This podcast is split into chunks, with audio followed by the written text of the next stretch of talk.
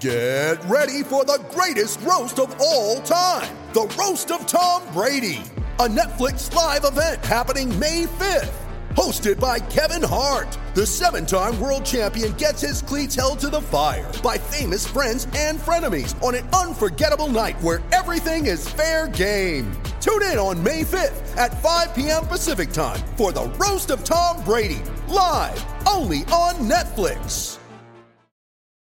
You ready? Showtime. On May 3rd, summer starts with The Fall Guy. Let's do it later. Let's drink a spicy margarita. Make some bad decisions. Yes.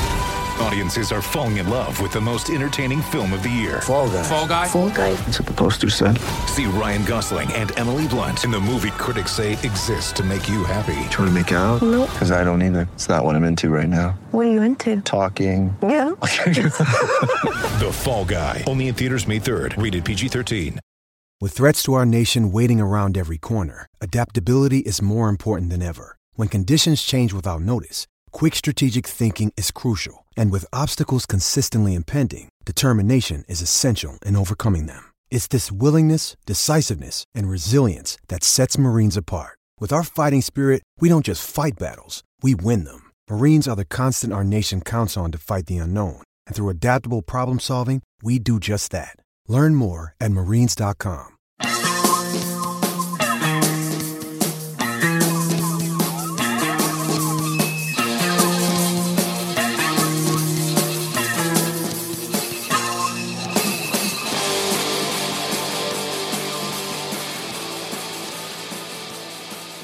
to another episode of the Attacking Scrum podcast. Coming up on tonight's show, we have a coaching special. So, we're going to be having a look at all the pro coaches in Wales, where they stand, who's under pressure, who we think's doing a good job.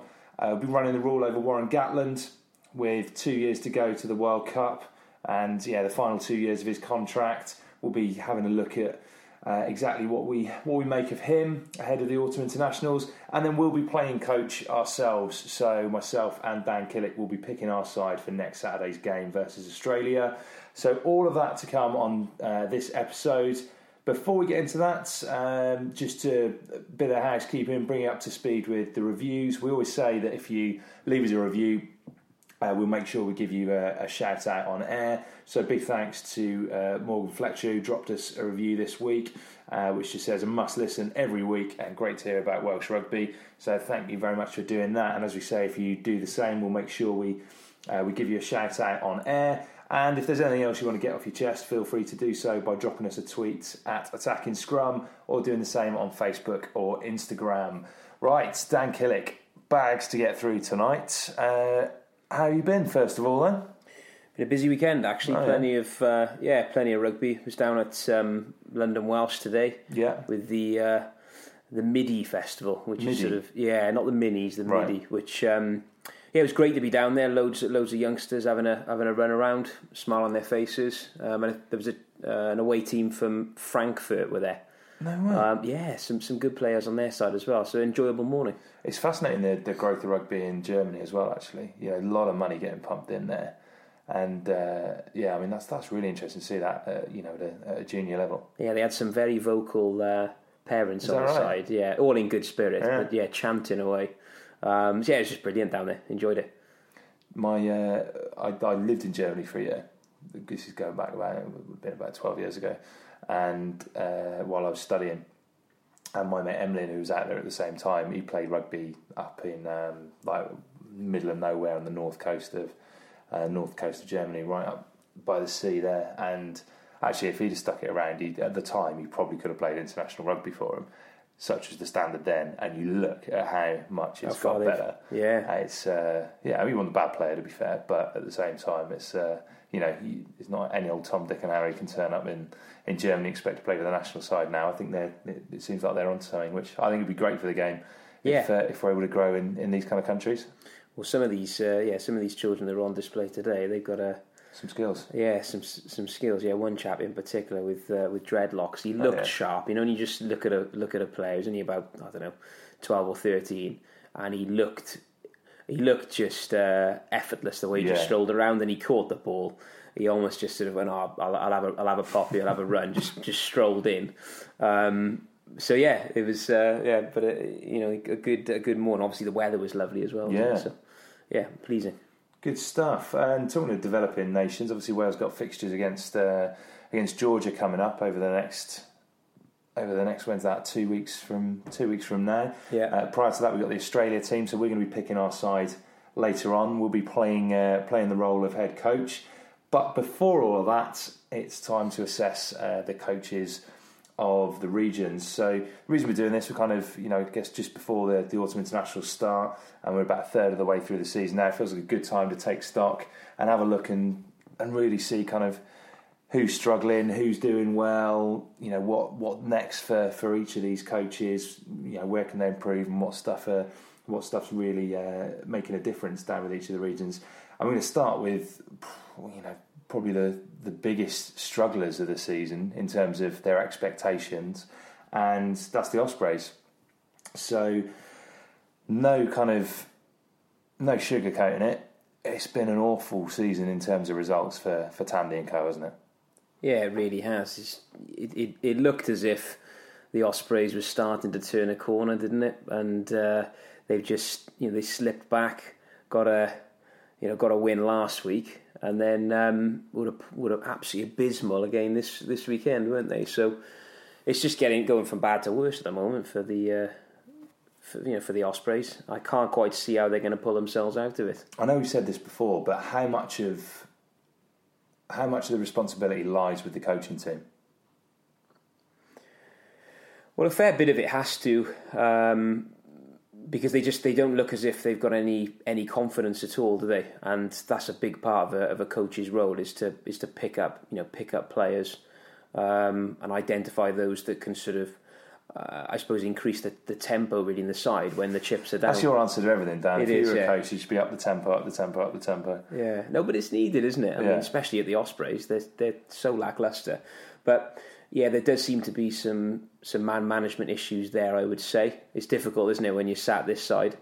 Um, but there's something going on there, um, or, or the just it, it just doesn't feel right. Does it? It's, Doesn't it's hard right. not to speculate because even though every week, you know, kind of Tandy comes out in press conferences and stuff and says that, you know, the spirit's good and that everyone wants to play for each other. It's just, apart from really two European performances, both of which ended up in a loss, or two losses rather, apart from those games, that story doesn't really tally with what's going on the pitch. It just seems like that's being rolled out, doesn't it? I mean, the, the spirit, the spirit shouldn't be good, should it? There should be there should be issues at least, but it's just, I don't know. They they there's so many different parts of their game that, that all seem to be wrong.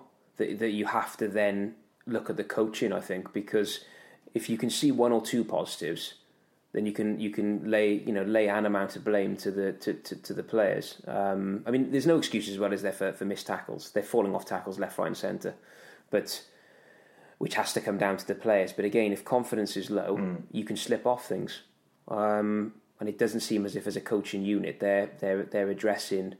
Um, and getting their key their key players to sort of lead and, and take control of games, or when games are slipping away, you know, pull pull them back in. A lot of it, I think, seems to be mental with the Ospreys. Yeah. It has to be. When you look at the Saracens, they produced an incredible, and I mean incredible performance.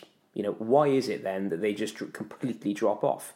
So some something's going on. Obviously, those players picked themselves up for those game for that game. They wanted it, they felt it, and uh, you know they wanted to go out there and prove a point. Now they're playing against the other teams, and it's it, they- they're just switching off. So the coaching, the coaches have to look at that and say, you know, why is that happening, and then address those issues. And sometimes it might be mental as opposed to on the pitch. But the mental thing is really interesting because if you look back over the history of the Ospreys and even the history of the Ospreys under Tandy, they've probably the mental bit has probably been the one of their biggest strengths. You know, they've always been the more resilient and tougher sides. You know, I think other regions have played more attractive rugby during that time, but when it's come to the big games in the in the Heineken Cup and the European Cup, it's they've tended to be a, a more battle hardened and more of a more of a tough outfit to take on. What's gone wrong in the last well in the last year really? Yeah, they they have been very. They've been very resilient, haven't they? Um, and hated at times, haven't Yeah. they, the Ospreys? And that's almost sort of pulled them together, isn't it, and made them a real force. There's been quite a few changes, isn't there, behind the scenes at the Ospreys since you know since those times. So you know, not not not not Tandy and uh, and Reese, but underneath, and I wonder whether whether they've had you know big impacts um, in the in the way in which you know the sort of the collapse then of, of the Ospreys. But um, yeah, it's I just can't quite I can't quite see them pulling themselves out of it. Well, this is it. I mean, it's something like something like four wins in twenty for the Ospreys, and that just with that player base just simply isn't good enough. Is there any coming back of this run of you know this run of form for for Tandy? Well, the, the thing is, there is because they've shown it in that in that one game, haven't they? Where it wasn't just an improved performance; it was a it was a complete. It was pretty much the complete performance.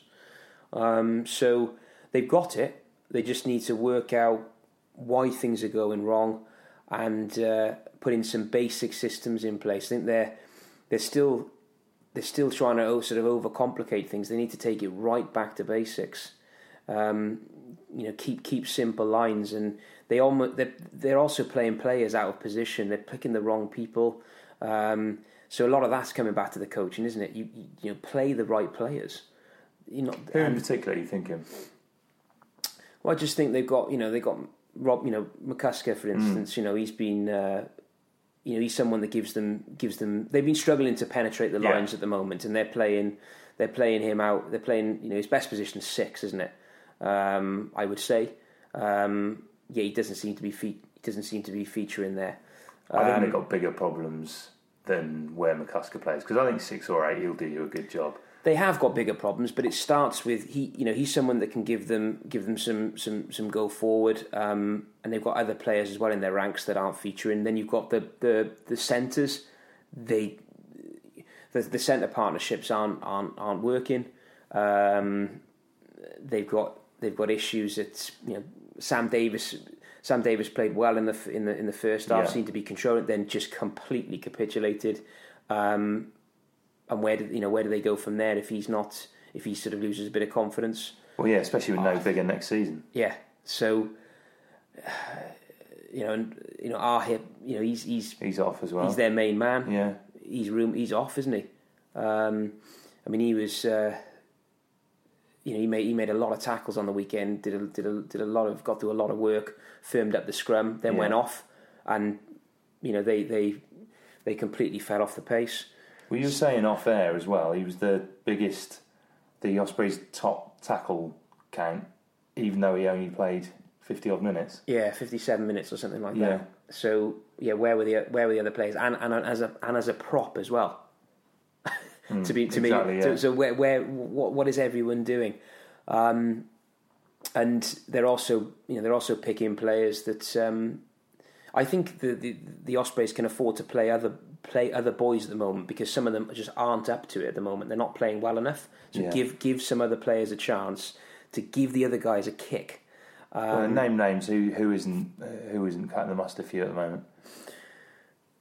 Well, Hook is, you know, Hook's playing poorly, isn't he? Um, Cracknell isn't uh, isn't playing isn't playing particularly particularly well. Um, I think that they're they're trying to play this. They're trying to play a sort of wide game. They're playing a wide game when they should be playing a tight game, and then when they want to play a when they should be playing a tight game, they're playing a wide. It just Yeah. they're they're utterly confused. So they just need they just need the coaching staff to get hold of them and say this is the way we're going to play and play really structured rugby, um, which is boring.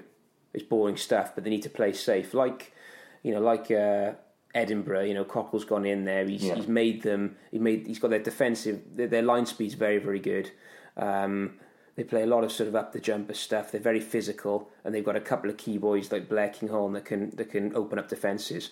Um, and Ospreys have those types of players. Yeah, they're just If- not getting that out of them. No, they're not. Question for you then: If a Richard Cockerill style figure, an experienced, you know, experienced coach with experience in in different countries, obviously in France and with Leicester, and he seems to have made a, pretty positive impact at Edinburgh. Would he be able to get more out of that Ospreys side than the current coaches set up are? I think undoubtedly, if Cockerill went into the Ospreys, they got they got good enough. They got great players, haven't they? Got a good got a good squad. Um, he would he would he would make a difference. It's it's hard with Tandy because only if we look back to what 14, 15 months ago, the Ospreys were playing some really good. Uh, sorry, probably a bit further than that. The beginning for the first half of last Mm. season, the Ospreys were playing really good rugby. Um, it was it was it was a nice brand to watch. Um, Yeah, I, I mean, I've, know- I've never thought I've never put the Ospreys in the same bracket as as Scarlets, but I agree there was more. There was certainly more penetration to it, and they were winning games of rugby. You know, yeah, yeah, they're never they're, they're never the Scarlets, but they played. They had a they had a nice pattern. You knew the way they were going to play, or they did at least. You Yeah. know, they don't at the moment, and it looked it looked very controlled and measured. Um, and at the moment, they're at complete six and sevens. You wonder whether Tandy is maybe switched off because is is. In, is, is the way he talks after the game. He's, he's going through. He's spouting the same lines. You'd almost like a bit of. He, he is quite honest, isn't he, at times? But um, at the moment, saying that the the, uh, the week, the build up to the to the Yeah. game was positive. All those other things. Um, I, I, yeah, it's the most frustrating thing I think if you're an Ospreys fan is that they've got the players to be far better than that. They're not. They, they shouldn't be playing anywhere near Yeah. this. That's the that's the most frustrating thing, and it's, it's annoying. All right, then, just to finish on the Ospreys, Steve Tandy's contract runs until 2020. He's only recently signed an extension. Is he going to be there next season? Why do, have- do you think they've got the money to to be able to uh, to be able to end it? Probably not. You know, that's a that's a that's a long contract to be then buying someone out of their you know of their in the first year of it. Yeah, I also I just want Tandy to to to be able to turn it around as Yeah. well because I, we've seen some great things from him and he's getting so much heat at the moment. But I just it doesn't look like he's going to be able to do it at the moment, does it? They need they need something to happen. They need to bring in someone, maybe a consultant. You know, get a consultant to go in there. Um, uh, in a specialist facet of, of, of play, or maybe a, above him from a like from a directorship Director point, of rugby, yeah, point of view, and just say, right, we're going to let's let's parachute some guy in, give him you know give him th- give him a three month contract just to sort out what they've got because they've got the fundamentals, they've got a good squad, um, a good enough squad anyway to be a lot better than they are. Well, six six losses, isn't it?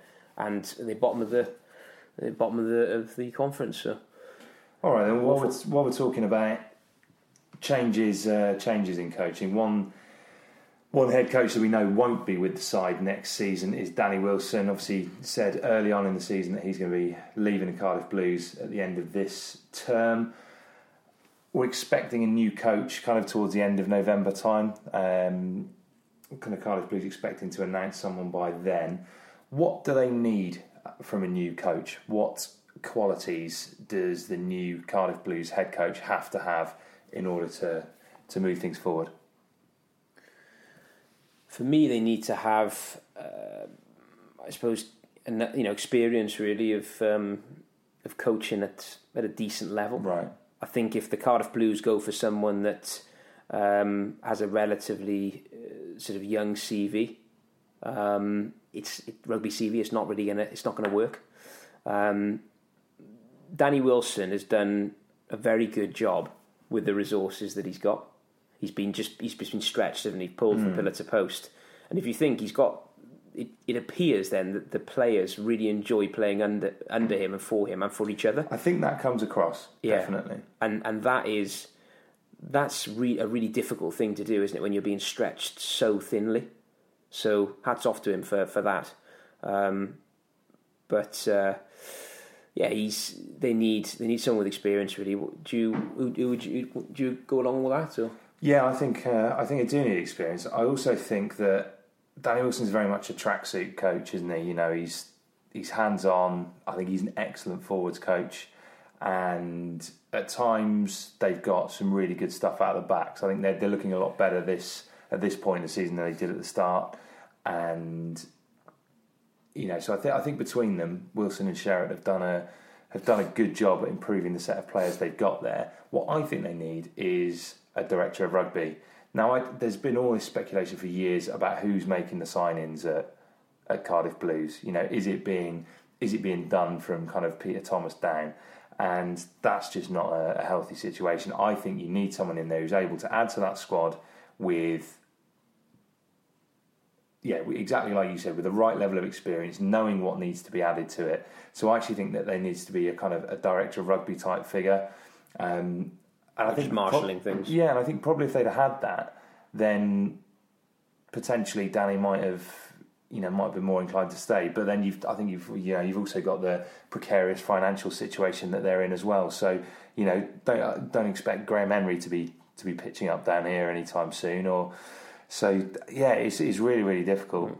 Yeah, it could have. It could, that might have made a difference if they if there had been a, a director of rugby in place alongside Danny. It would have been quite a frightening partnership, I think, if if he had someone above him that was able to assist. Because when you're at that level, it's it's quite a lonely old place. Man, you mm. know, the, the management right up there, and he had literally he's almost had nobody to be Yeah. able to turn to for, for assistance. And rugby's so technical now, isn't it? That he is he's a detail he's a detail specific man.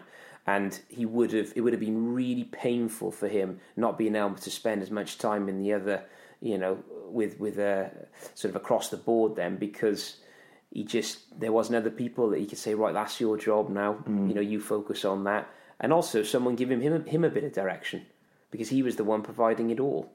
Um, so I, it's a difficult difficult job for him. Yeah, I, I agree with that. I, I suppose the big thing is, though, like we say, you know, it's all very well saying that there's a director of rugby in there, but when they found themselves in the situation where they, they had signed Van der Merwe and had to let him go because of that, Well, that's a um, nail in the coffin, isn't it? you know, that kind of tells you where they're at in terms of what they're able to what they're able to bring in, um, which I, th- I think inevitably isn't going to attract the biggest, you know, necessarily the biggest name in terms of head coach. I hope I'm wrong because I would like to see him. I'd really like to see them move on, but I think that's a, that's a really difficult appointment. Yeah, in terms of what he, what Danny um, will be sort of remembered by, he has done a brilliant job in terms of making this um, this job at, Car- at, at Cardiff Blues quite an attractive proposition because the players are. You could have you could have had just complete disarray, couldn't you? Players that just almost want to not wanting to be there. We know there's a precarious position financially, um, yet there seems to be a real energy and buzz around and a tonic around the around the side. Yeah. So you know he's he's and he's really putting it in for the for the guys, isn't he? You know, big you know good performance this uh, this weekend um, against sides that are vastly improving. They're not they're not Well, yeah, let, let's temper that a little bit because Zebre were garbage. they were but game. they were but they're impro- they're improving, are aren't they? You know, Conor O'Shea, they're all you know they're Yeah, all yeah, they're all putting together, point, working fair point. together. Mike Catt. So um, I just yeah, I said it a few times. He's done. He's doing a he's doing a sterling job. All right, I think the other, I think the other interesting thing there has been, you know, while we're on the, the coaching thing, defensively they have looked a lot better this season, and you know, I'm sure a, a fair amount of that can be levelled at Shaun Edwards' involvement, Yeah. and you know that, as we always say, is such an important foundation to winning rugby games. And that's where the consultancy, like consultancy role, I think could be massive for the Ospreys, couldn't it? Just get someone in, help Mm. them out, and then uh, steady the ship and move on. Especially when you've got a coach there that's in contract for a long time. Yeah. we have to we have to look at alternatives because we don't have the we don't have the funding to just to, to pay pay them out. It's a really interesting one. Uh, all right, moving down the road from from Cardiff Blues then to the Dragons. We've spoken about Bernard Jackman quite a lot on this podcast. We had a chat with him before the, the start of the season. I was very impressed in terms of you know the vision of, of what they're trying to do at uh, at the Dragons. How have you assessed you know his first kind of uh, you know, three or so months as a as a head coach? Positive. He's made some. He's made a real impact down there, isn't he? There's a lot of buzz around um, around the, the sort of region there. Um, he's broken down a lot of barriers, isn't he? Mm-hmm. Um, and he's sort of ta- I think he's ta- he's stripped it right back. He understands um, the sort of tribalism in Wales, and he knows, you know, it's going to take a bit of time. So for me, so far he's done he's done exactly what you'd what you'd want and expect of him to do with uh, with what he's walked into. We also was going to be a really tough, a really tough task. And in terms of results, they obviously, you know, obviously he's, he's trying to target those home games given the the squad. That's resulted in sending weakened sides away from home. You know, there's another pummeling at the hands of Munster at the weekend. What's your take on that? In terms of, you know, is that something you should be doing, or is is it simply a necessity, or what, what would you what would you be doing in that situation? I'd be doing exactly what he's doing. He doesn't have any other choice. and there's going to be heavy losses. Simple as that. There we go. Oh, that's a that's a that's a punchy retort. Fair enough. And all right, then when when can you start to to really judge the impact of you know? Because I think 100% agree in terms of the the positivity around the region. I think generally the the style of players. Well, it has undoubtedly improved. You know, they look a much better side going forward. Look like they're going to score tries. But then, you know, you're always going to be judged on results. When can you actually start to, you know, because I, I, feel like he's got a, a, bit of a, you know, that credit in the bank in terms of what he's doing off the pitch. When can you start kind of judging solely on on what's happening on the pitch? Is it even this season? No, it's not this season at all. Um, because he has to, he has to brought in players that he wants that he wants there. So he's completely inherited a squad. Um, the region was in was in a bad bad place, mm. so he's rebuilding it from the very bottom. It, it, you know, it probably it probably would have been an easier task for him to not sort of deconstruct and and you know do what he's done at the very bottom, like the the, the open engagement. He's putting in a huge amount of man hours, isn't he?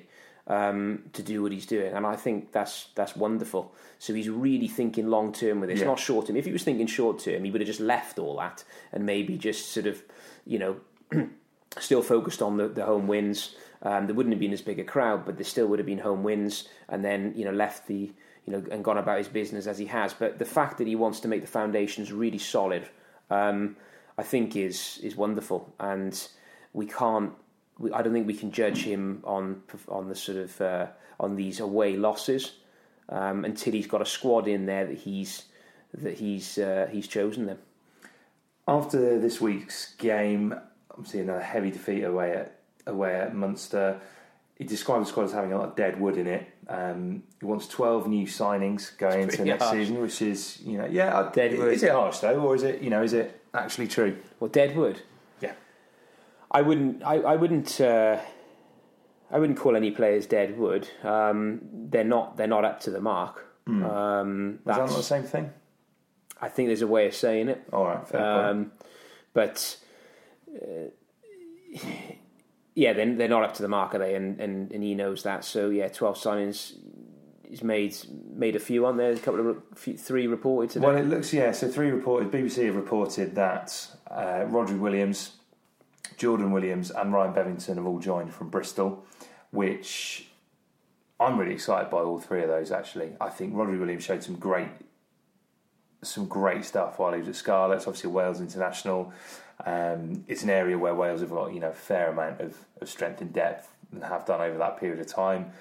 Uh, Jordan Williams is kind of a he's a, a really unpredictable player. As you know, I love players like this you know, I love I love players who their first instinct is to look up and go, yeah, it's on, let's go for it. So your your back three for Wales at the moment is Jordan Williams, Matthew Morgan, and Matthew I'm, Morgan again. I'm playing Jordan Williams at ten.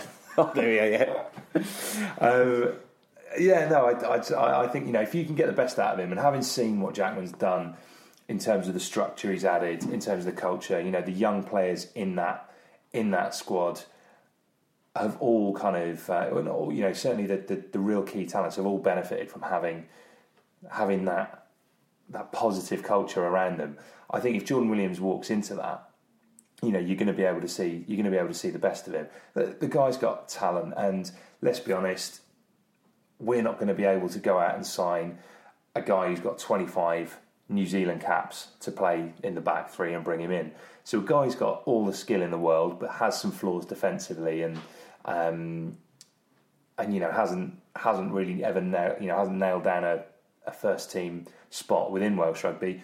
I think you know you, have got to go and look at that and say right, bring him in. Like you said, done a lot of the structural work. If you bring him into that environment, I think that will be positive. And then Ryan Bevington's a guy I've always really admired. Actually, I think he's been really unlucky with injury, and the choice of playing, you know, uh, of bringing him into that squad, I think that's I think that's a really good signing.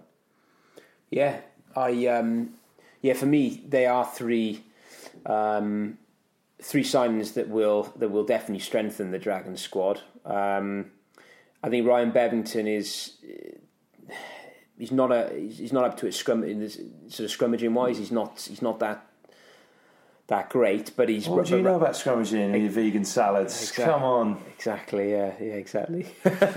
Every week now, isn't it? Yeah, Um, that's it. But he um, round the park, he's he's great and he's very very pacey. Um, but he does need does, does does need to work on his uh, his scrummaging. I mean, I, I think you forget as well. He's not, you know, he's not a guy who's thirty-five. You know, I think if he's able to stay injury free, there's still room to there's still room to improve that. I've always I've always liked Bevington actually, and just thought he's a um, he's a real handful around the park, and I think he will bring a level of experience um, to that to that front row, and and I think that's a really good option to have yeah, in there. yeah, he is good. He, it'll it'll. Uh, they're good. They're good signings, aren't they, for the Dragons? Rhodri, I think, is a great nine. That's a brilliant, Hmm. Yeah. brilliant signing, and, and, and much needed with the Dragons. They I think I really think they're so that. that's desperately needed. He'll make it. He'll make a massive difference. Um, technically, really good nine, and Jordan Williams, I'm a, I'm a fan of as well. Yeah. I mean, we both dream together with uh, with those types of players, but just a really exciting guy. Is so- that why you've been rocking the Jordan Williams facial hair for the last couple of years as well? Is that absolutely just a yeah. pure tribute? Pure tribute. All right then. Just finally to finish on the Dragons. I've got, I, I, go I've go got a question for you actually. Go on. because I can see. I'm not sure whether you're singing off the same hymn sheet with me in the in the away games. What what are what's No, your I take am. on- I'm playing devil's advocate You are, here. okay. Yeah, I, I just think you know, like if you go, yeah, if you're going away to Munster, right? We there were points over the last ten years where we lost that game by that margin with our bloody first team out. So the fact is, the squad's really, really threadbare. We've got players who are now heading off, um, heading off to Wales more than there has been ever before, which again is a really positive sign that the young players are are kicking on and developing well.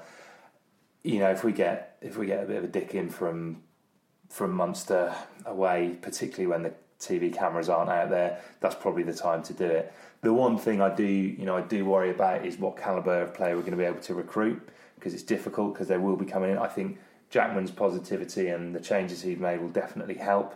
I do think we'll win more. You know, we'll win a good few more rugby games before the season's out, and um, and that that should make a difference too.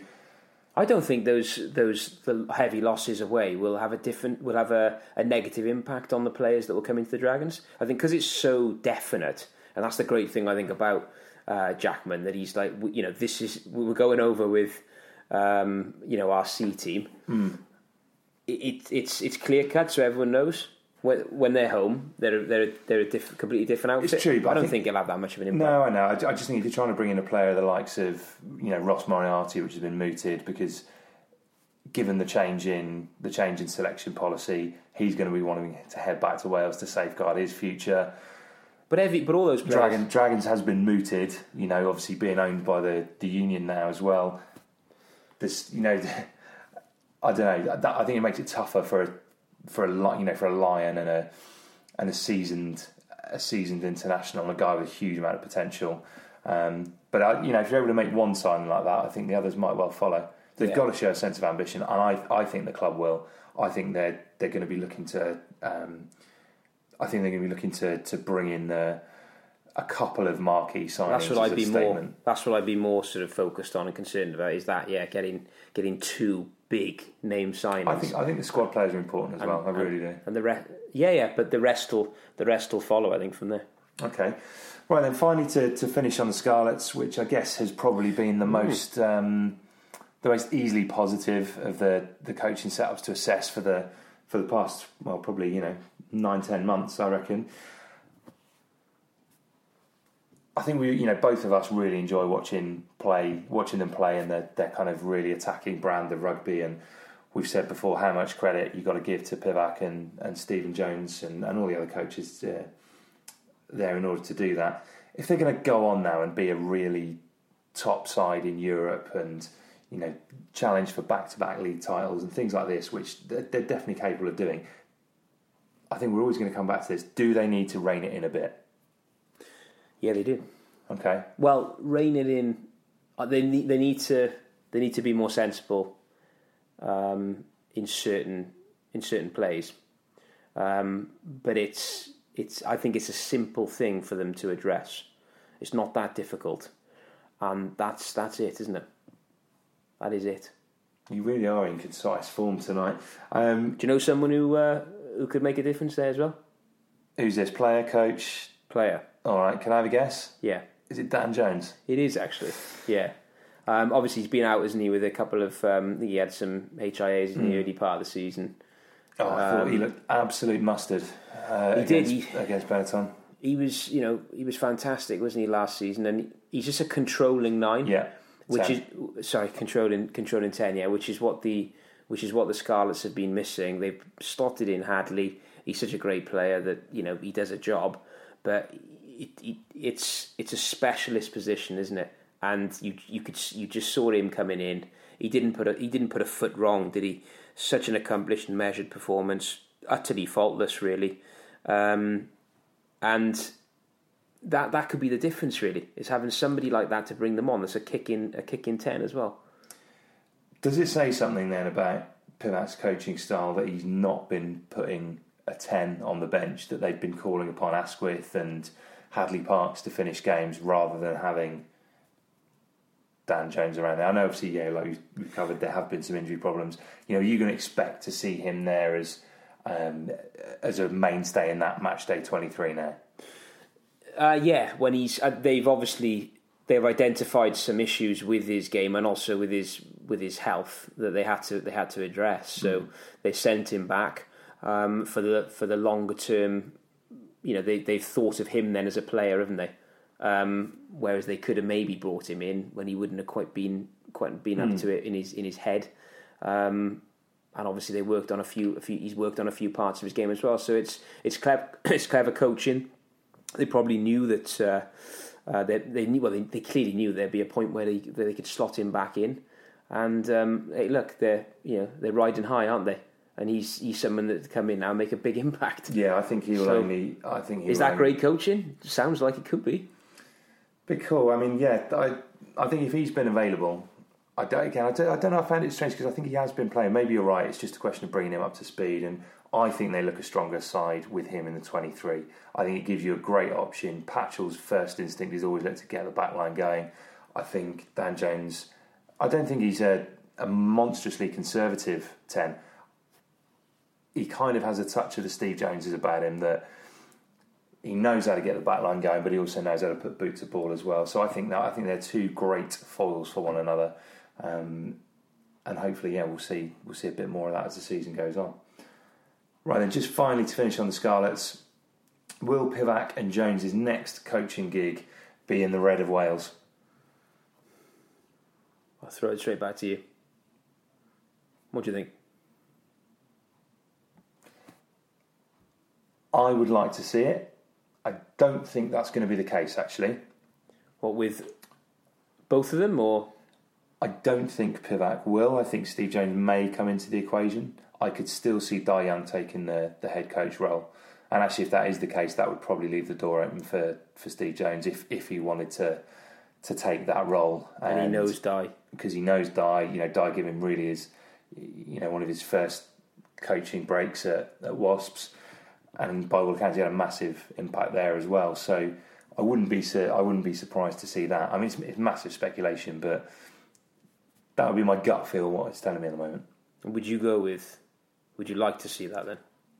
I'd quite like to see Pivac and Jones have a have a crack together, but I'm a big fan. Of, I'm a big fan of Dai Young as well. So mm-hmm. I think there's some there's some good options. I feel it'll be in that kind of bracket of salary rather than seeing a rather than seeing a, a massive name like a you know a Hansen type figure. I may be wrong, but that's just kind of what Do you take Hansen over everyone if he? Uh, Oh, it's hard. It's really hard. You know, I'll tell you what.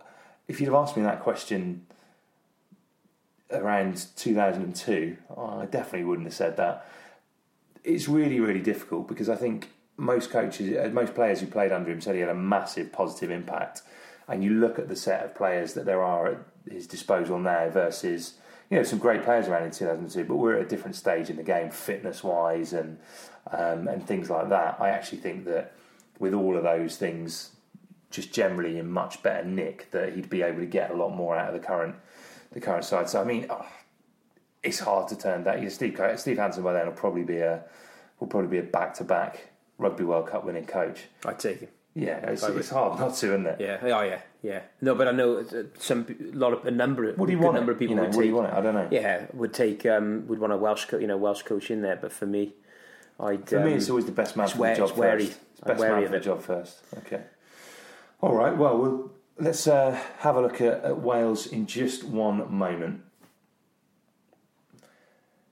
So then, two years to go until the World Cup. Two years left on Warren Gatland's contract. As we head into the autumn internationals, a lot of comments this week. I know obviously he's, he's got a, um, a book to, to plug.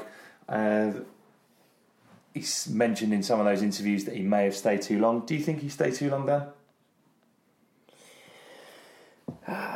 It's a it's a long old time, isn't it? It'll be it'll be eleven years, won't it? Um, when 2019 comes around, but he's he's delivered, isn't he?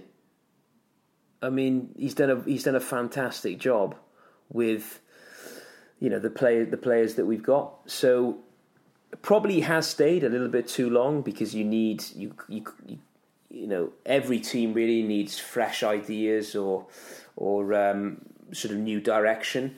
For me, I would have I, I'd be happy. You know, I'm happy with him being there, but I think we needed a change underneath. You know, underneath him in one of the in one or two of those roles. That's That's, the that's been my biggest thing. Yeah. I actually don't think he's been there too long.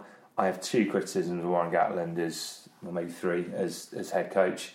One is he didn't shake up the his coaching staff post 2015 World Cup, and I think that was the stage when you realised just how far the game had moved on, and you couldn't strangle games and just win it with great defence and kicking penalties and overpowering sides.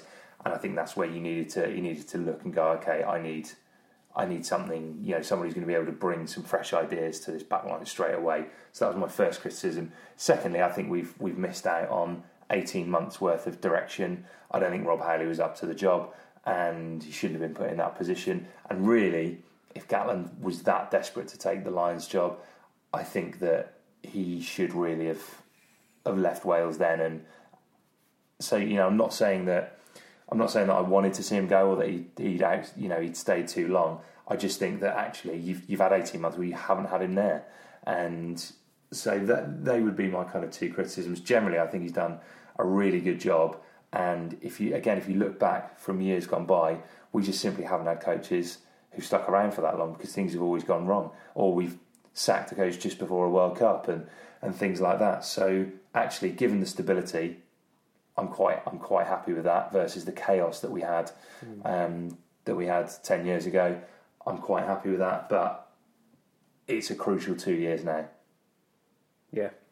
So, I I mean, another thing he said he said this week, and we kind of hinted on it there, is that he's admitted that there, you know there needs to be a change in the in the style of rugby. You know, again, is this is this two years too late to be admitting this, or is it two years, you know, two years past when everyone else realised it?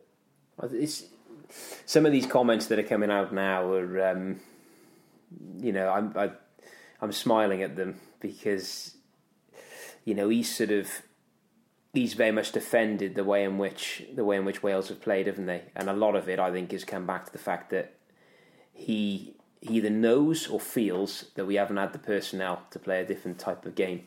Um, so I don't know what he, he's. I think he's almost playing a few games at the moment with these comments, and Well, he's, ne- he's never been shy of having a crack at the at the mind games.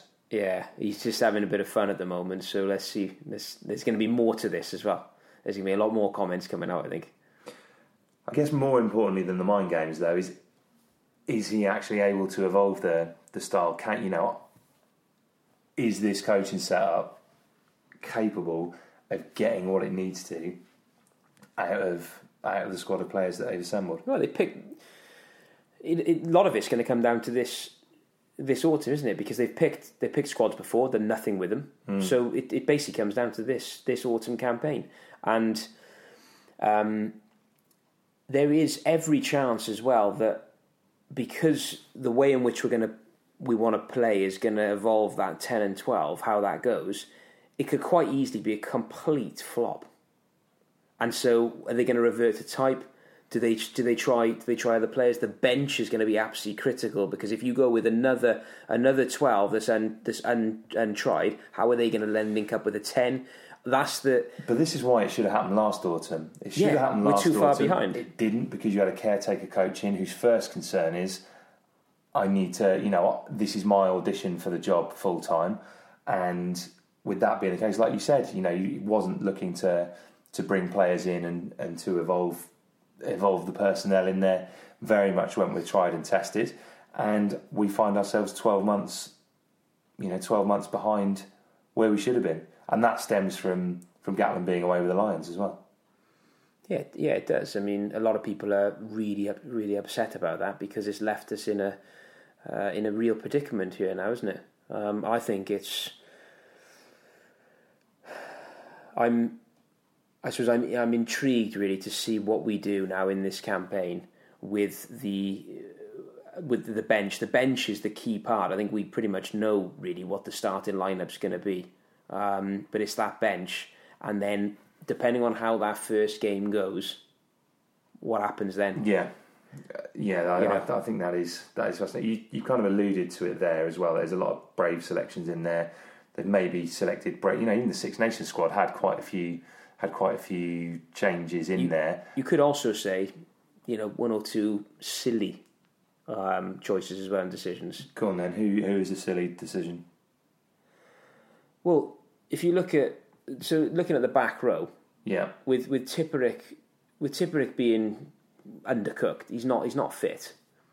Um, I would have had Thomas Young starting in this game. Would Again, yeah, absolutely. Again, with with Shingler, um, something different, um, and then with with with Faletau there, you know, doing uh, doing a load of mopping, you know, load of the mopping work. So what change would you have made then? You would have not picked Sam Cross and you'd have picked Thomas Young. Yeah, I think it's a massive, massive gamble, um, and it, you know if it, if it pays off, then you know we'll have to, we'll have to see. But it's such a big thing, isn't it, to throw him in against you know against those sides, especially when we've got. Um, we're, we're pretty weak in the in the seven position because Tipuric we can't say he's he's fighting fit, which he isn't. Um, and with the, with each one of these games poses different threats, doesn't it? In terms of you know set piece, back row options, how we play it. Um, and I just think by by not by not picking um, Young in the back row, Yeah, um, and other people have had a have had a case for a few others, haven't they? Uh, I know Boyd, you know Boyd's been mentioned. Um, I suppose those two are the main, but you know Young for me, it means that we may not be able to experiment then in other positions again because the back row is so important in, in, in these games against the against the Southern Hemisphere sides. So again, we're put, we're, we're putting pressure on ourselves by making by making that choice that maybe it wasn't the sharpest move.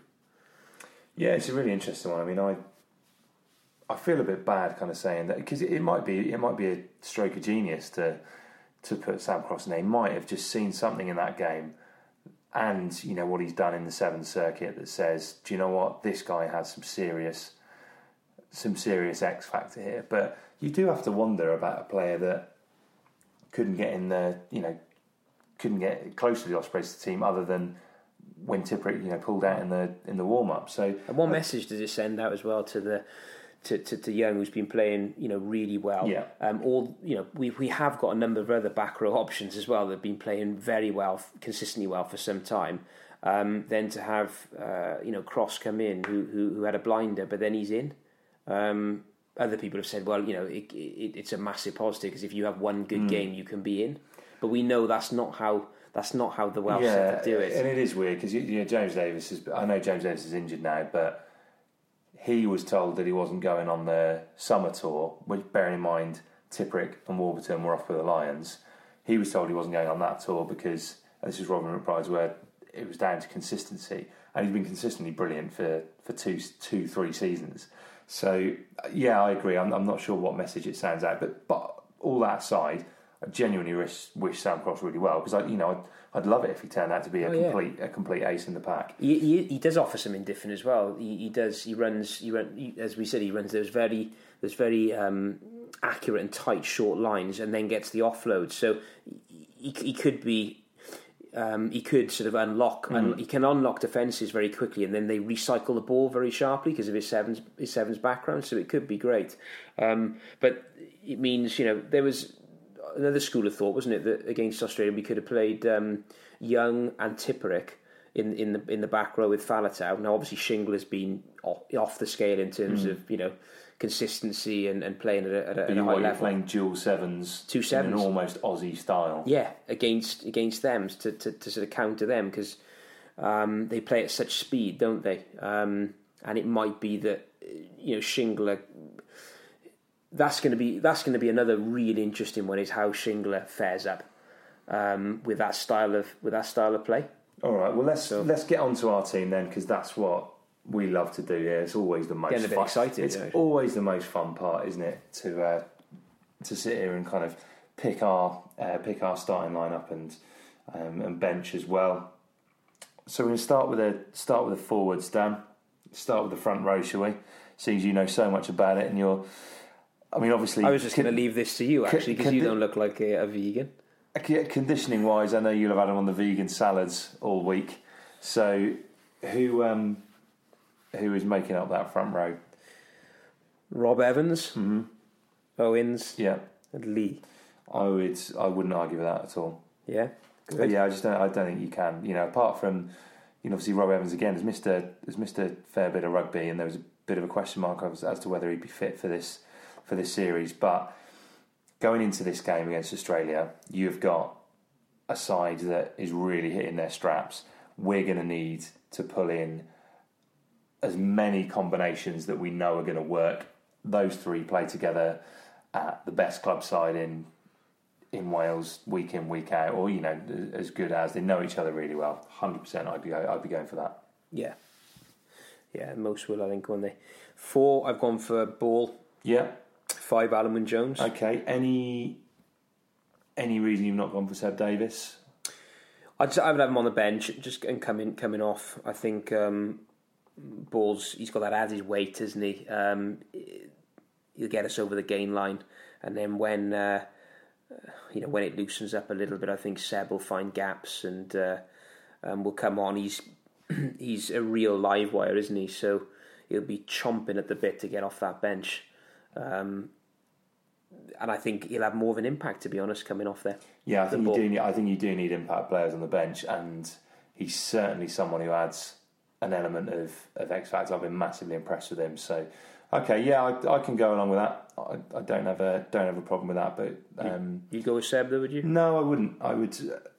It's really tough call. You know, I think I've said before. Seb Davies does remind me of a young Alun Jones, and I think he's got he's got so much to his game. And if you're looking at playing a where you're expecting more from your forwards, you're expecting them to be able to offload. You're expecting them to be able to um, to free their hands up to to play some more rugby. He's the kind of player you're going to need in their pro. You know, I think he's got more in that bracket than than Ball does. But then again, I, I just think this game you're going to need players who are you're going to need some experience in there too. So yeah, I would Yeah. go with from the um, off, and with he'll get and Alun Jones. give him a lot of game time as well. Yeah. Um, bring him, you know, bring him in early. Right, back row. Back row, uh, Shingler six, seven Tipuric, but um, as I said, I, I would have had would have had Young in there, Hmm. and uh, Faletau at eight. All right. Well, I mean, Faletau's bang on form. He's one of the best number eights in the world. That one takes care of itself. Tipuric, you've expressed concerns over his fitness, and Shingler, you've expressed concerns over whether, or you know, questioning whether this kind of game against Australia might be a difficult one to might be a difficult one to kind of to really test and you, himself in. You, you know how much of a fan I am with Shingler. Um, I'm a massive fan. You know, there's there's not many there's not many that beat me on that, but I I just quite fancy two sevens against Australia, um, where we'd have real speed, and um, we there's there's there's no way there's no way of doing there's no way of doing that. Is it Could there? be if you pick Sam Cross. Yeah, I, it's it's yeah. We, we we I don't think we can go down that route, can we? So, um, I just really would have been a really nice dilemma to have, wouldn't it, to, to go with two sevens or Shingler because you've got you know the inf- you've got the Shingler who's at banging form. Personally, Um, I wouldn't have gone two sevens. I would have gone with Shingler and Faletau, and then I think it's just down to fitness. If Tipuric can prove his fitness in the week, then he starts. And yeah, I agree. If Young was in the squad, I would have gone with him. Uh, if if Tips wasn't fully fit, but um, yeah, that's not the position we find ourselves in. But yeah, I would go for that same back row: Shingler, Tipuric, Faletau.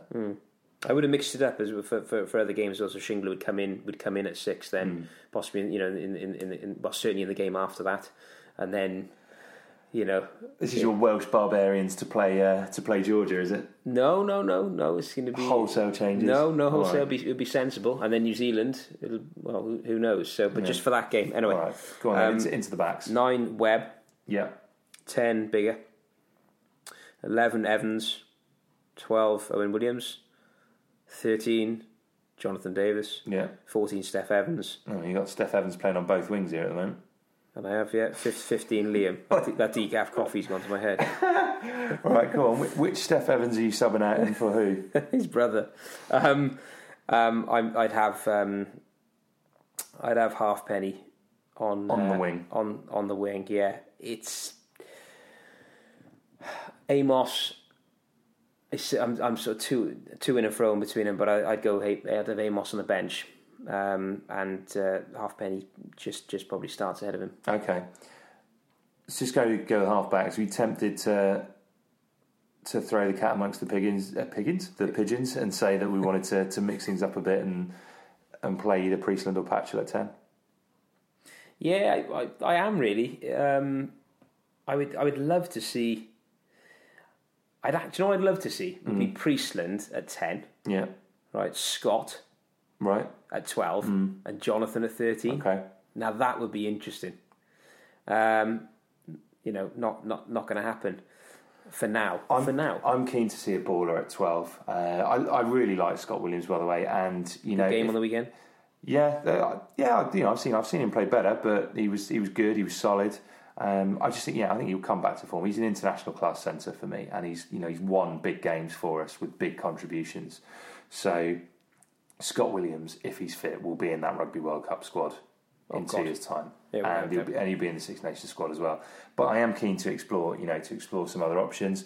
So It's just quite romantic that I think going back to how you know how Priestland was, just Yeah. seeing that. But yeah, I'm I'm I am all for the twelve um, baller option. yeah, Um, and But again, arguably Owen Williams hasn't been in the best form. Yeah, he hasn't. this You know, he obviously kicked the, the match winning points against uh, against Bath in the That big a big derby the other day, and yeah, but he defensively didn't have his didn't have his best game. but he's played he's he's played there, isn't he, Yeah. regularly for for a while now. So Yeah. um, I, honestly, I almost wonder whether uh, whether Scott might just go back into this. I just wonder whether he might look at it and go, "Do you know what? Australia of all the sides will exploit defensive weaknesses, and you know that Scott and Jonathan Davies are used to playing together." And I wonder, I almost wonder whether they'd be half tempted to go, "All right, well now he's back in." see Yeah. if, yeah, see if Scott come, if Scott comes back in at twelve, I'd have Patchell at ten. Okay, yeah, I, I think we have to look at that because we need to see different Combinations. We have to, yeah, we have to see different combinations, um, and that's no, that's not a. Uh, I'm not sort of um, having a pop there at Biggar, but we just need to see different combos. Okay, no, that's like interesting. yeah, I do. I just on the whole back line, that would that would be my exact same back line actually for this game. Uh, I'm keen to give Patchell some game time at some point. Uh, I think Webb's just the best, the best nine, one of the best nines in the world, in my opinion. Still, he's an absolute match winner. Uh, I'd probably, yeah, I would go for Owen Williams. He's a, he's a player I've admired for a number of years. I think he, he's a 12 out of those options, and I really like Owen Watkin, but I also think that he's quite a similar player to Foxy. So, mm-hmm. yeah, I think playing a baller there makes it. I'm not. I, I wouldn't mind seeing Patchell at 12 at some point, but at the moment, I I just think you've you've got to you've got to kind of go with that. And yeah, 100% Liam at 15 and and Halfpenny on the Do one. think, do you think Liam will be at 15?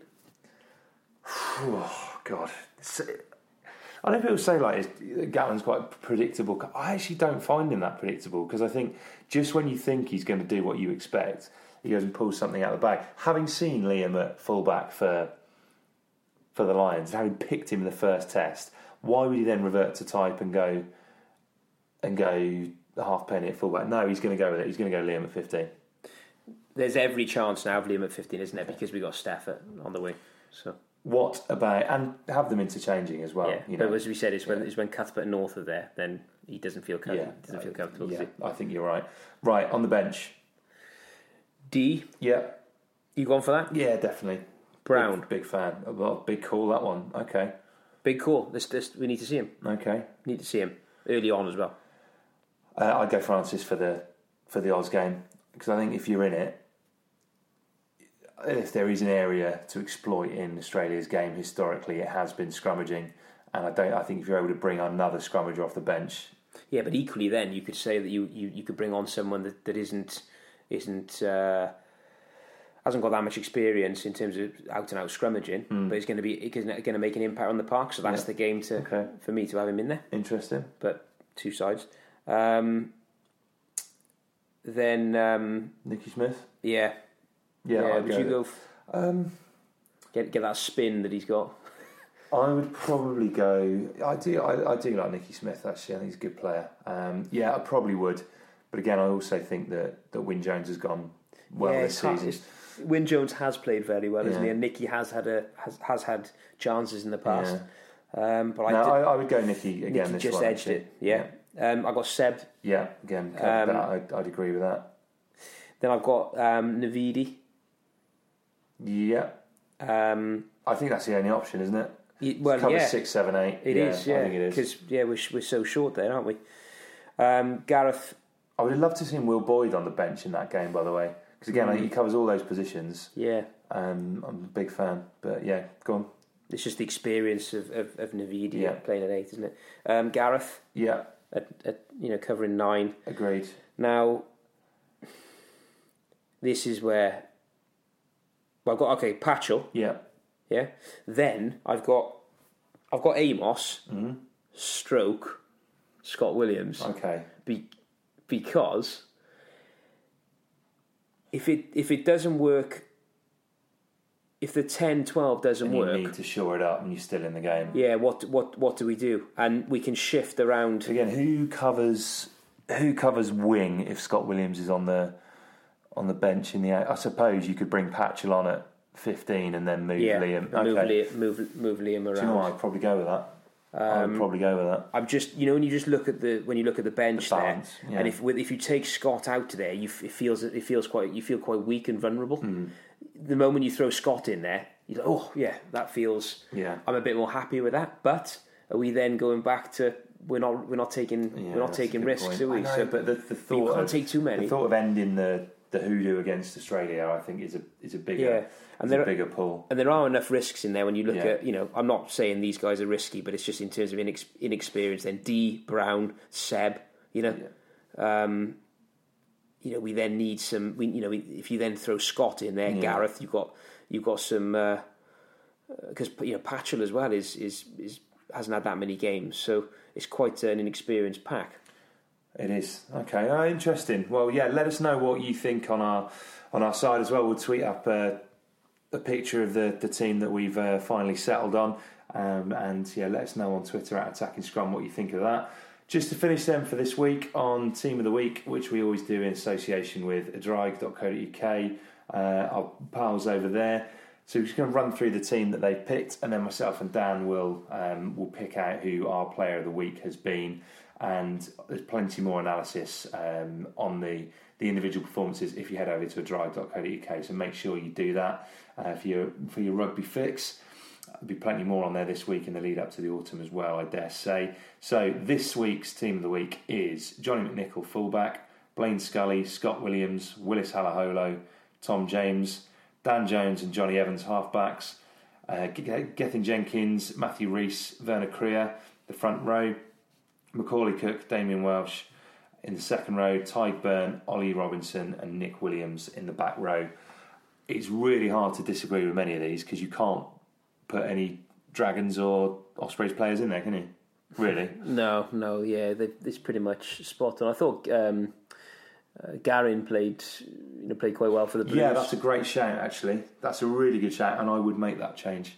You know well, I've said didn't it loads before. I think the Blues look a lot better with with one of Halaholo or or Lee-Lo. I think they're both Yeah. great players, but I Yeah, thought, yeah, I thought Garyn, Garyn Smith put in a really good, really good shift. Yeah, when they get our centre partnership right, don't they?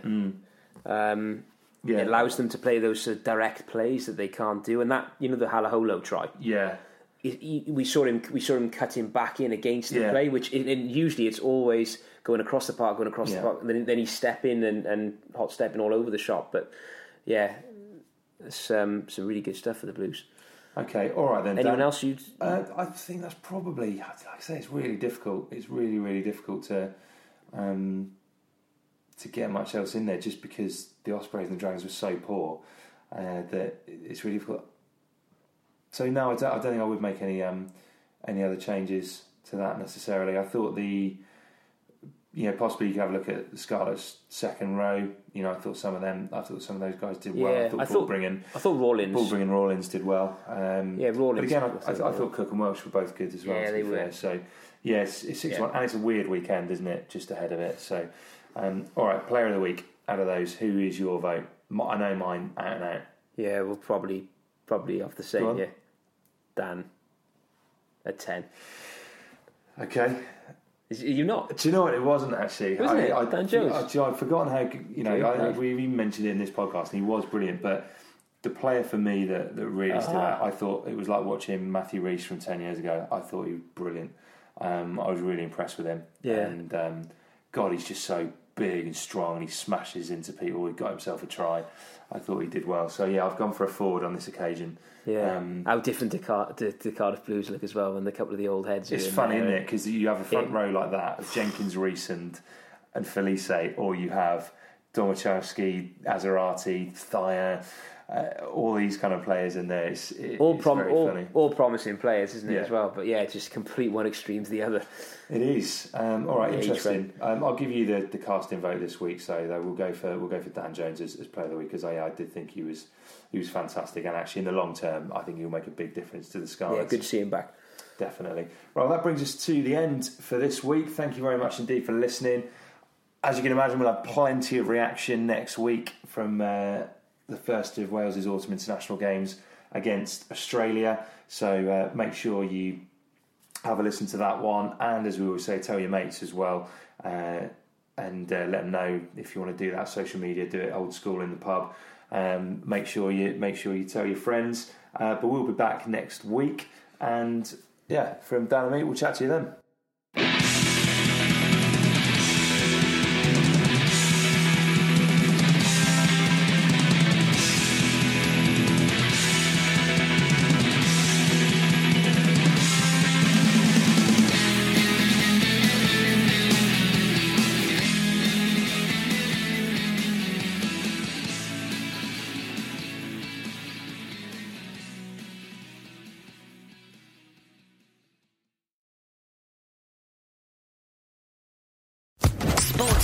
Podcast Network.